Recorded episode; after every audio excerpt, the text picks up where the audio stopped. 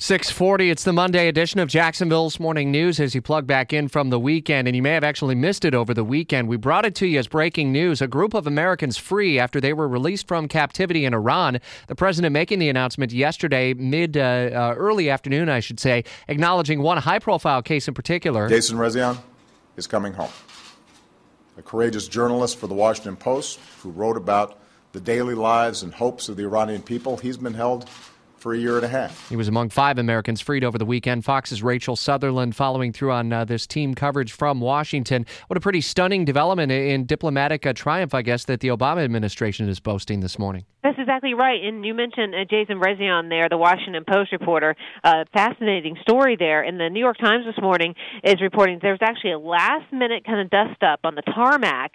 Um, and an American official described it like a scene out of Argo because Iran was uh, reportedly not going to let uh, the mother and wife of Rezaian leave with him mm. at the last second.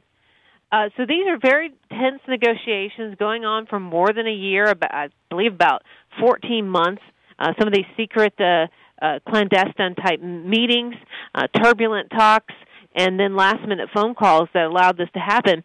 There are some people who are criticizing, and we have Senator, Senator Ted Cruz, of course, he's a leading Republican presidential candidate, saying it sets a dangerous precedent. But others are saying, look, I mean, somebody like this uh, uh, Washington Post journalist, there's also a pastor. Um, people have been uh, really lobbying for his release for, for quite a while, a Christian pastor who was being held simply because he was a Christian or is a Christian, um, being released. So these are people who, uh, as far as we know, did nothing wrong and just needed to get out of there. Fox's Rachel Sutherland, thanks for the update. According to the Wall Street Journal this morning, U S officials had notified Iran's top diplomat on December thirtieth that Washington would impose new sanctions on Iranian officials and companies due to Tehran's recent ballistic missile tests.